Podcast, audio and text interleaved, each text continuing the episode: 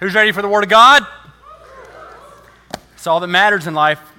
All right, so Exodus chapter 21, let's turn there if you would. We're going to jump right into it. If you are new, I'm Joel. It is good to have you here. Um, we're first, so we're going to start with a little activity, with a little game. Greatest board game ever invented is Monopoly is the only answer. That or risk. That or risk, and I will crush you at both. I may cheat, but that doesn't matter. Somebody said categories. I need to ask you to get out. I just I heard it. It did something in my spirit. Um, the uh, yeah, it's some pretty cool game. We're gonna play another game.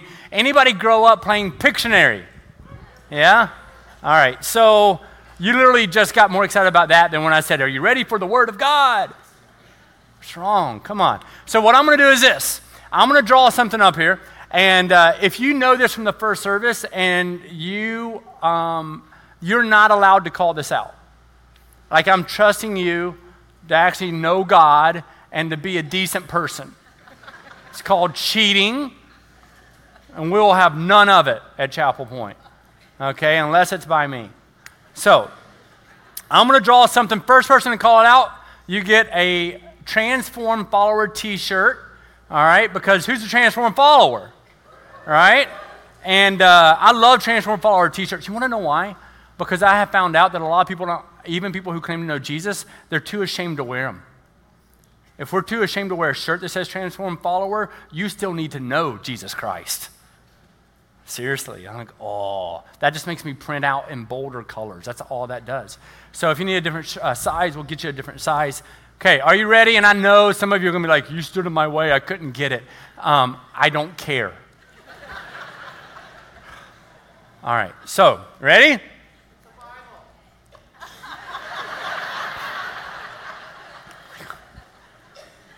What's wrong with you people? It's what happens. Like the, both days in Michigan when it's sunny, you're like, yeah, it's so good outside. Ready?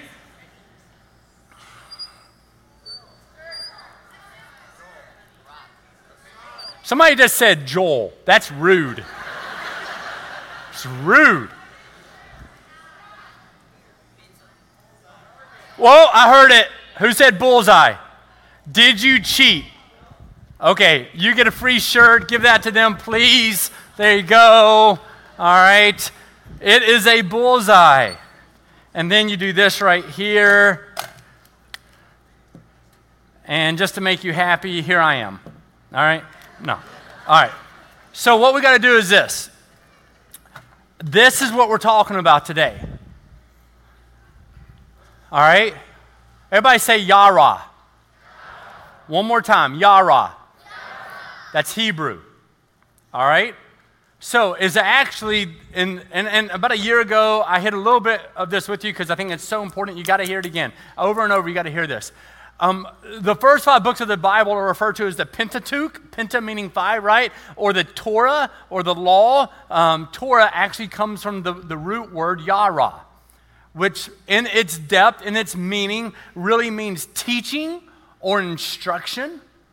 If you don't, if you don't I'm, gonna, I'm about to tell you guys this right here, the next 10 minutes why we are struggling so much today as a society, why there's such a resistance to Scripture, to God, and everything else. So if you've ever gone, I don't know how to talk about this, or if you've ever said, What do I do with this? If you've ever been that person before, write down the next five to 10 minutes. I'm just try- I'm trying to help you out.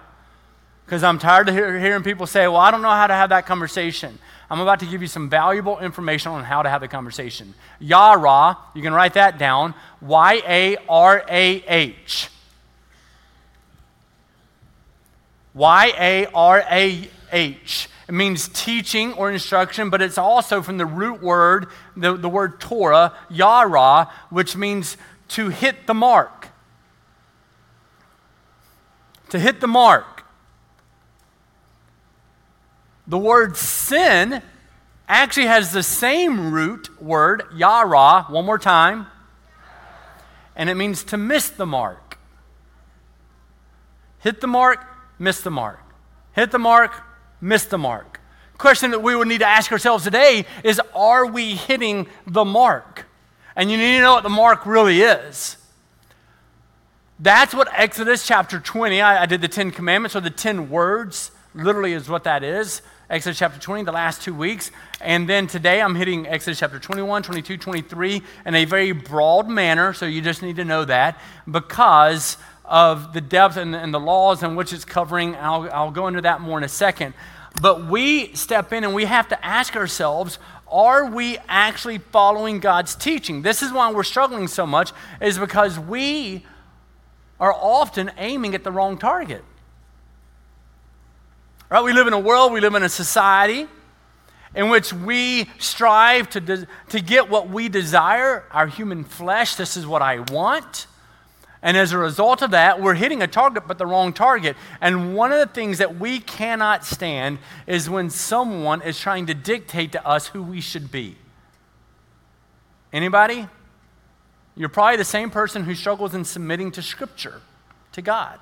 You're probably, right? Because this is all of us in some way, even though we might not have raised our hand, is that we want to be able to tell God what we desire and then He accomplishes that rather than us asking God what His will is. And so here's Torah, Yara, to hit the target. And we often are missing the target because we're aiming at the wrong target. And so, if you follow God's teaching, you're living based on how God has designed for you to live. So, what the Ten Commandments are a structure that help us with the 613 laws that they had that they would follow or not follow, right? And they help us to understand what God's will is, God's design is, and whether or not we would live by that. So, if we are living according to God's teaching, we're living how God designed us. If you don't follow His word, then you are sinning and you need to repent. But yet, we give God thanks because we know that we're all sinners. Yes, we're a church that mentions sin if you are new here, because we are all sinners. But guess what? We have Jesus Christ, who is full of grace and mercy, and we have salvation. Right? So, yes, we live by grace. I mentioned this last week. We often think that God came through his son Jesus Christ to demolish the law. We know that's not true. God came to, uh, through his son Jesus Christ to fulfill the law. And so we live by grace. Again, this is from a week ago, but if you weren't here, we live by grace, but we're guided by the law. Hey, don't go over there. Hey, make don't no, no, no, cliff, don't do it. You're going to fall, you're going to stumble, then you're going to get all upset that you got hurt, then you're going to blame me. But I told you not to go over there. Isn't that what we do in life? When we don't obey the Word of God, His teachings and His truth, and we're not guided by it, what ends up happening is something takes place in our life, then we get upset with God. And He's like, I told you not to do it. I knew what it would lead to. Anybody resonate with that? Anybody who's a parent resonate that with your kids? That deserves at least one praise the Lord. Right? It's like, come on. Like, that's what we do. And it gets even more complicated for Westerners. Here's the reason why. You got to remember that the Bible is written to Easterners, meaning the Westerner mindset is all about the individual. We compute, whether we even know it or not, the Western mindset is all about the individual. Are we getting what we want? Are we desire? You can't tell a person, an individual, that they're wrong especially today, that's what it's become. It's call, call out truth, right? An Eastern mindset of this time period wasn't individual at all. It was all about the community. It was communal. It was like, how does this impact everybody? And so people were constantly willing to do or not to do that which would better the community, not necessarily the individual. And so they lived together differently. I think this is one of the reasons why that in the West, in the United States of America, if you look at the church today in America, there's a growing disdain for Christianity. It will increase, I assure you, right? Even you go back right after to, uh, the time um, where they are doing so much ministry in the 70s and 80s, the first century church, right? 70s, 80s, that kind of thing, not 1970s, 80s.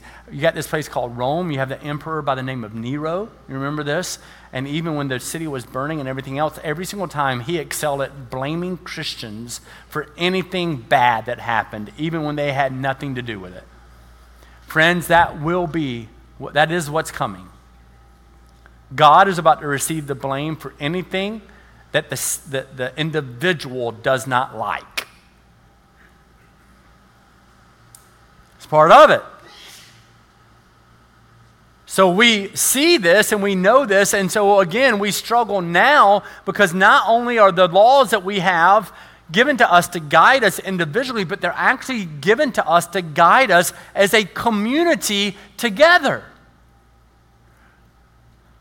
So, what happens also in the Western church, in the Church of America, what takes place is that not only are we missing the mark, but a lot of times we're not stepping into community, even though we may go to a church. We really are resistant to accountability. We're, we're, we are resistant to allowing people to really know who we are, to be held accountable, to be encouraged, to be sharpened, to grow together. We want to grow individually, and then we want to claim this great maturity of ourself. But if you look biblically, you can't claim to be a mature believer necessarily as an individual. You, ha- you do it together as a community. Brothers and sisters in Christ. To me, that's glorious. You are my brothers and my sisters. I'm grateful I don't have to feed you all on Thanksgiving. Right? But we're brothers and sisters in Christ. Do we get to stand for Christ together? Yes or no? Right? We get to declare his goodness together. Yes or no? And we get to stand together when things are hard. Yes. When things are good. Yes. And we get to live life with one another as his community. It's beautiful. Now, you have to choose to want to live in that community. So if you show up once or twice a month and you're like, I'm not going to ever be in a small group or I'm not going to ever get to know people, I'm not going to ever do this, and then you bellyache and complain about the community, that's on you. 100%. That's like getting upset with your kids when they never come back for Thanksgiving or Christmas. Right? And then they say, well, we're not very close together. Well, well you got to spend time together. So we struggle often with the Word of God and what it's teaching us about the law, what it's teaching us because we struggle in knowing what He's really calling us to do and to be about. Here's another way to be able to process this, okay? Um, when it comes to our relationship with the law, there are certain things that it does for us. Now, I want to call these things out. You've got them there in your sermon notes. There's some fill in the blanks. I want you to fill it out because um, I'm going to call out some words, and inside, internally, right, you're going to have a particular emotion or a feeling when I call out these things. And I want you to evaluate that and determine where you are. Okay? So, here's our relationship to the Old Testament law or even instruction when it comes to just generally in life. Here's the purpose of it. This is what it does for us. One, it governs and disciplines. It governs and disciplines.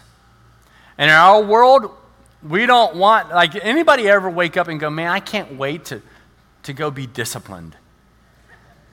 Anybody said that before? Even when you know you've messed up, you go, man, I can't wait to learn my lesson. I mean, I, I can't wait. But that's what the law does for us. Old Testament and New Testament, the instruction of God, that's what he's giving us, is an instruction of God. And the thing is, we, re, we reject it, we push against it. Why? Because we honestly, we think that we're here to tell God our desires rather than to ask God his desire. You're not here to tell God continually what your desires are.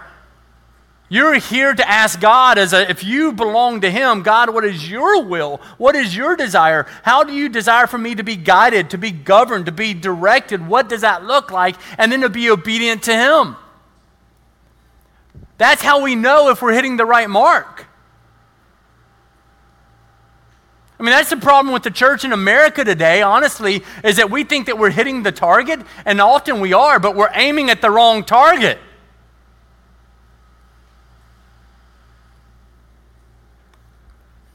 So, the relationship with the scriptures, with the law, with all of it is one, it is to govern and to discipline. Also, another thing that it does is it guides and directs in knowing the will of God. It guides and directs in knowing the will of God. That's what it does. We find that in Romans chapter 2, verse 13 as well. But it guides and directs us. It's like, hey, this is where I want you to go. Don't do this. Do this. This is how I want you to. I want. I'm trying to help you. I'm trying to bless you. You got to remember, the Israelites came out of captivity from what nation? Egypt. They're about to go into the wild. They're going into. They're in the wilderness now. In this portion of Scripture, how long will they be there? 40 years. They're coming out. They had lived in Egypt for how many years? So you know this one? 400. They're walking out as a nation. They don't have a constitution. They don't have anything saying this is how you act or behave or don't behave. God's giving it to them so that they can conduct themselves in a way that is honoring to Him. If you automatically want to push against anybody who is trying to guide you according to Scripture, if you're automatically pushing against God, right? that's what some of us do. Well, if the Bible says this, then I'm out because I deserve, you deserve nothing. You're a sinner. But we're able to know through grace the power of what it is to be in a relationship with the Heavenly Father. Some, the people who struggle the most with God, they have the wrong target that they're aiming at. And the middle of their target is self fulfillment. There is no true self fulfillment and freedom outside of the name of Jesus. Yes.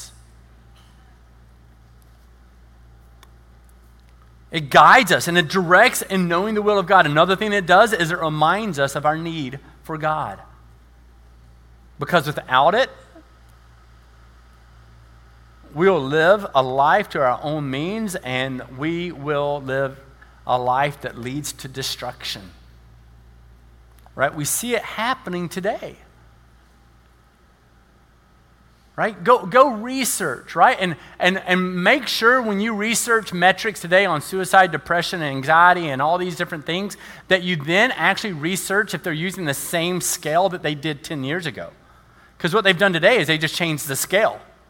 Oh, we're doing better. No, we're not. It's, you can't get into a counseling center.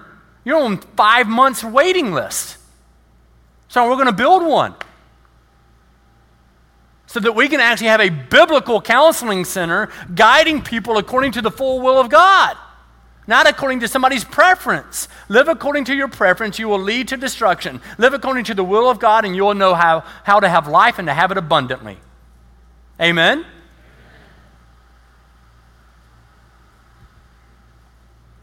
You have got me riled up today. If you're new here, I'm not usually like this.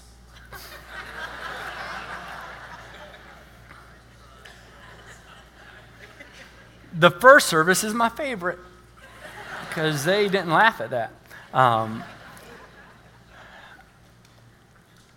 I want to read for you Deuteronomy chapter 4, verse 5 and 8. And it's talking about what was happening with the Israelites between them and God and what God was doing in giving them the law and giving them the statutes. This is what it says See, I have taught you statutes and rules, as the Lord my God commanded me, that you should do them in the land that you are entering to take possession of it. Guys, I have more ground for you. I have more territory for you. I've got something special for you, but I need you to obey my will, my word, my instruction, to be guided, right? Keep them and do them, for that will be your wisdom. Here's what he's saying if you do my will, the instruction that I've laid out for you, guess what you're going to have? Wisdom, understanding in the sight of the peoples. Who, when they hear all these statutes, will say, Surely this great nation is wise and understanding.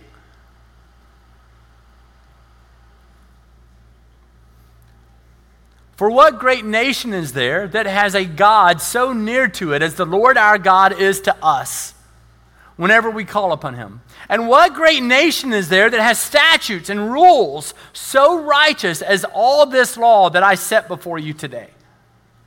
The law is a gift from God to guide our lives, to straighten our lives, for us to live by, to teach justice, to give us a love for other people that we would not have otherwise because we desire to live together in community, not simply as individuals chasing our own tail.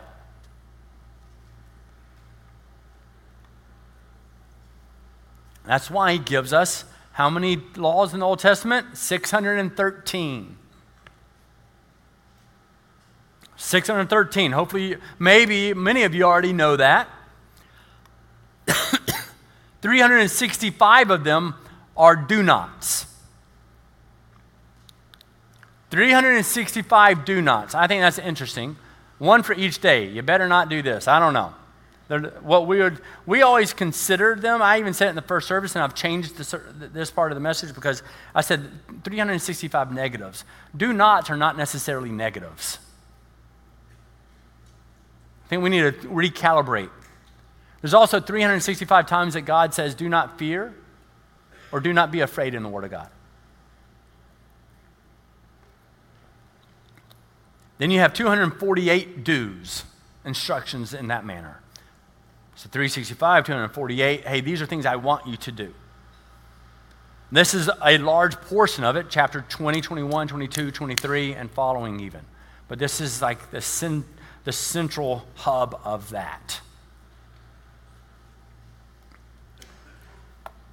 We know that in chapter 21, it starts off with, Now these are the rules that you shall set before them.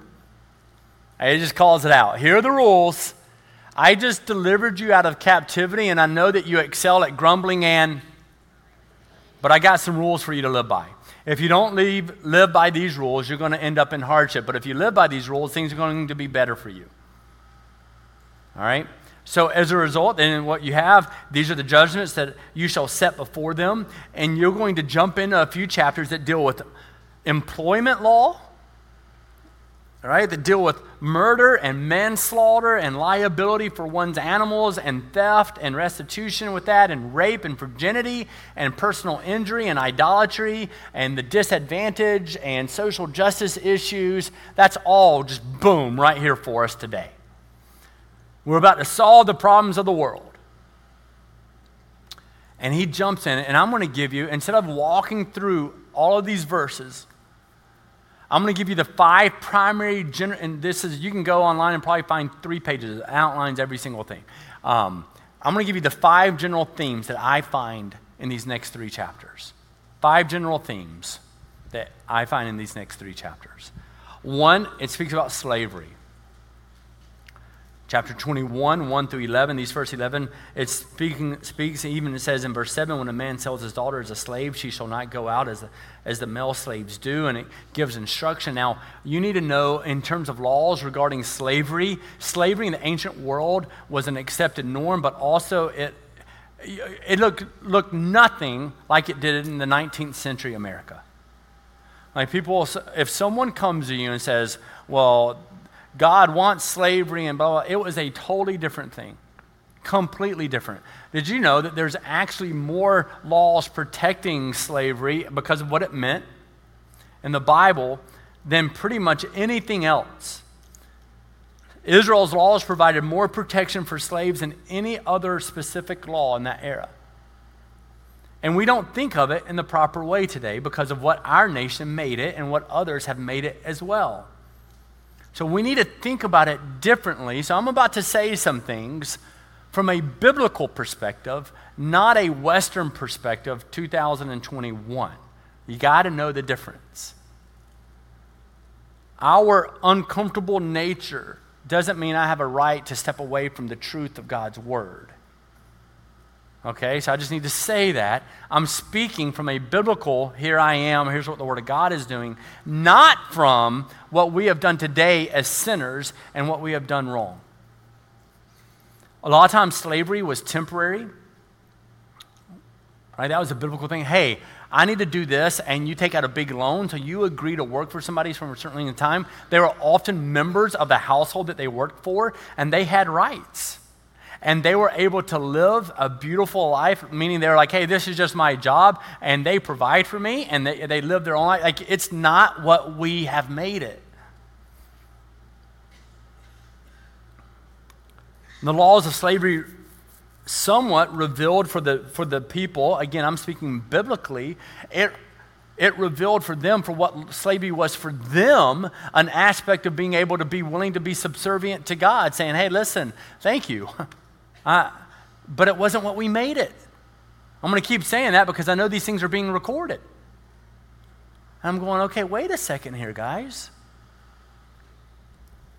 I want to give you a passage because this passage stands out to me 1 peter 2.16 and i want you to take it home and read it over lunch read it this week it is a passage that if we sit with it for a moment we go no way because it's about to say two things in this passage that go together that we would actually reject one of them we don't think that they can go hand in hand the reason for that is because of our western mentality the individual and because of what we have made something.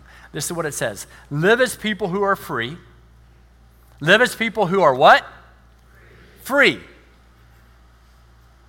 Free. You just got to remember that word. Live as people who are free, not using your freedom as a cover up for evil, but living as servants of God. Everybody say servants. It just said the word free and servants and they actually go together. Do we understand that the law, the target that God is giving us, actually leads to greater freedom? So that we're not slave to self, so that we're not slave to others, so that we're not slave to sin, but yet we have the honor of being slave to a God that is full of mercy and grace and renewal and redemption. And so here's a passage, 1 Peter chapter 2, verse 16, that says, Wait, live as people who are free, as servants of God. And typically, I don't see many people today who would go, Oh, yeah, that makes sense. And it shows you our struggle in being able to interpret biblically because of what our community and the way that our community has impacted our hearts and our minds.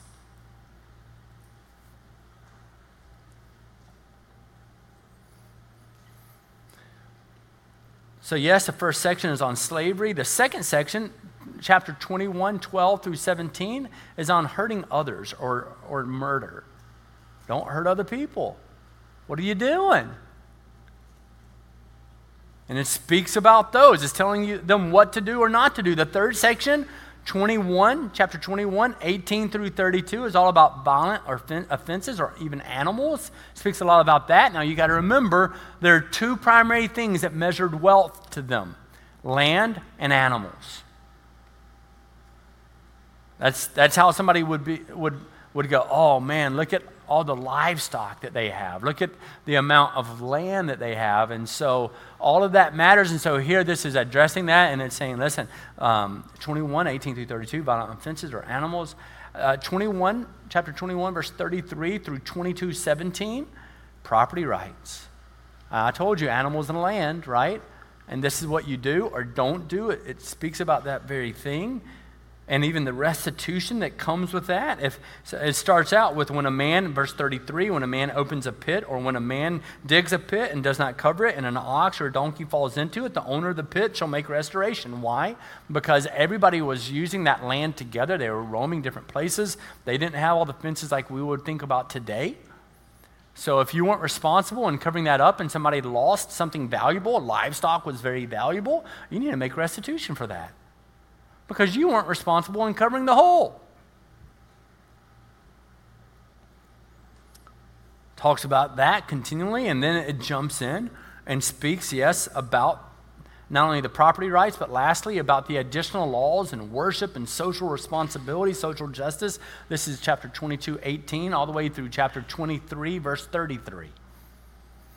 And so it's saying this is, this is broad. I understand this is broad but I'm actually trying to give you it in a manner in which I hope that you will retain some of it. If I give you a page on all of it, I don't think we remember any. Hopefully, you remember the primary themes that we see here through Scripture. So he's calling this out. And it is important because God is showing us, He is revealing to us what? He's letting us know that, guys, if you keep my law, my will, you're going to be hitting the mark. So he's letting them be reminded of this. Even later, in Exodus chapter 23, we'll jump over to that. And it says, if I want to read verse 19, because I think it signifies more than we know. It says, The best of the first fruits of your ground you shall bring into the house of the Lord your God.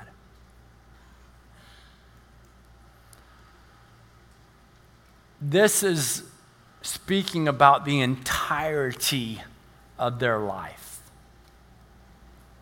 That God is saying, guys, I have something so special for you. Give me the very best of all that you have because it's worth it. I live by my instruction. Let me guide you. And yes, dictate you in many ways. Like, we don't want anything to govern us. But if you believe that the Heavenly Father is a good God, a good Lord, then you're willing to submit to His will and to give Him your very best. To give Him the first fruits, not, not leftovers, right? You give Him the very best that you have. So why we ask all of you to engage in two things, even right now? The very first thing I want everybody to do is to make a spiritual pledge to God that you want to be transformed. To wake maybe that's where you start your spiritual journey, is you just ask every day continually, God, transform me. I don't know what that looks like. I'm scared to death. I don't know what to do, um, except to say, God, transform me. Help me know what it is to grow in you, to believe in you, to, to sacrifice for you, to, to lead and to serve. Help me know what that means. That's why that board is out there in the middle of the entire area. It's because we want you to join us in putting that dot on the wall somewhere and saying, I'm going to be transformed spiritually. And do I want you to uh, do I want you to give financially in terms of the pledge and trying to pay this off and to go other places and sites and everything else? Yes, but I don't talk about it much. I get in trouble for it because I don't think churches have money problems. I think they have spiritual problems. I think if we're healthy spiritually, everything else will take care of itself. Fundraising groups hate me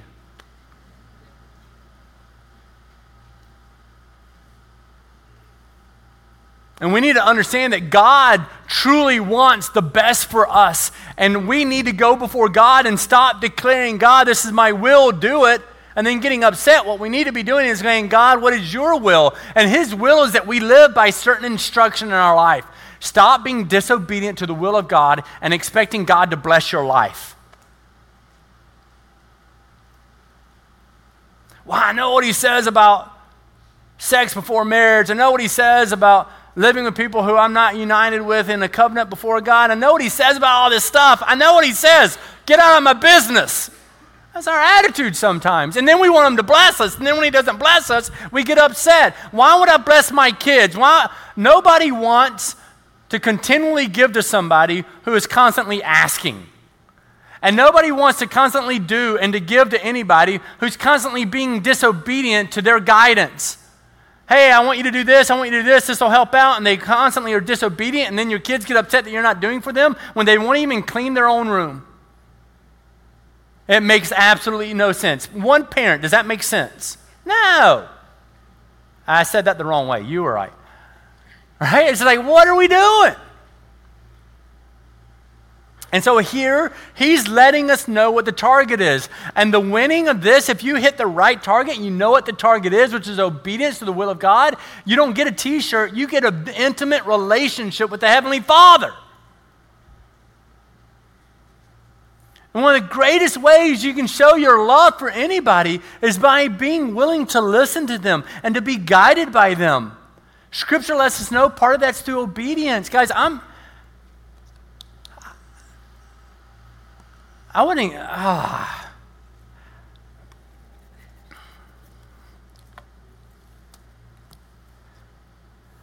I wasn't going to share this again.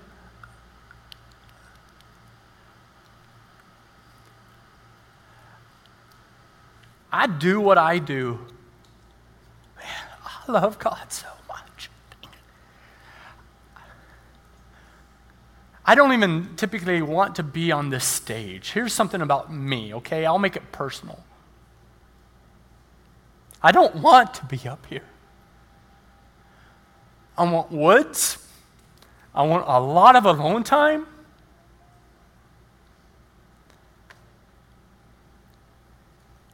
I do what I do out of obedience to God. And I know how wretched of a person I am without Him.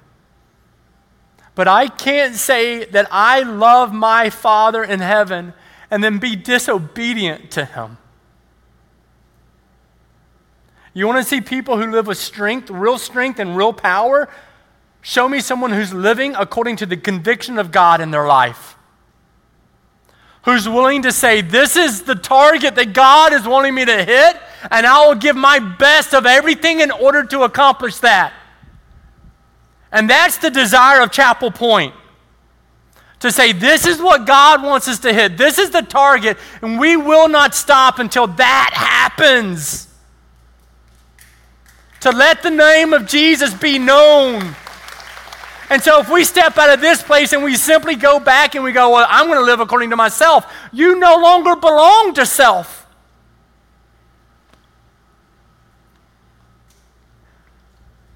So, here's my question Have you personally been redeemed?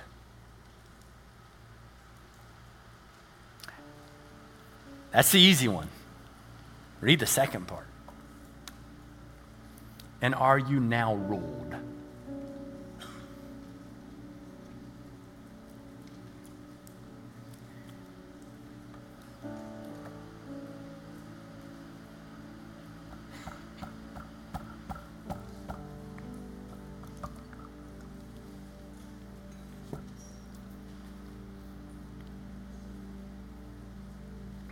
Are you ruled by God? Are you willing to receive His instruction, His word, all these laws, and say, Yeah, I understand we're saved by grace, but God gives us parameters. He gives us fences. He gives us boundaries for a reason. And I love them so much, I just want to be obedient to them. And so I'm going to sacrifice preference out of sin, and I'm going to be obedient to the fullness of the Word of God so that I can show Him how much I love Him.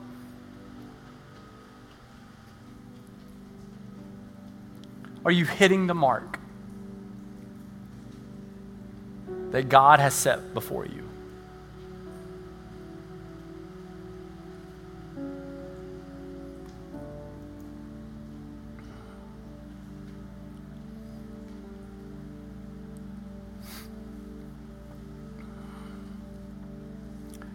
Ephesians chapter 1, verse 3 and 4.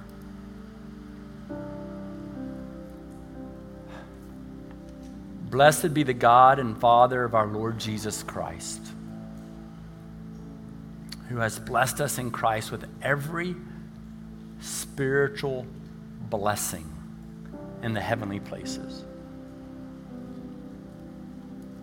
Even as he chose us in him before the foundation of the world, that we should be holy and blameless before Him. Oh, may we be holy and blameless before the Lord. God, I come before you and I give you thanks for who you are and all that you've done. And God, I ask that you would give us a heart eager to be obedient, obedient, because we believe so deeply that your law, your word, guides us into a greater relationship with you.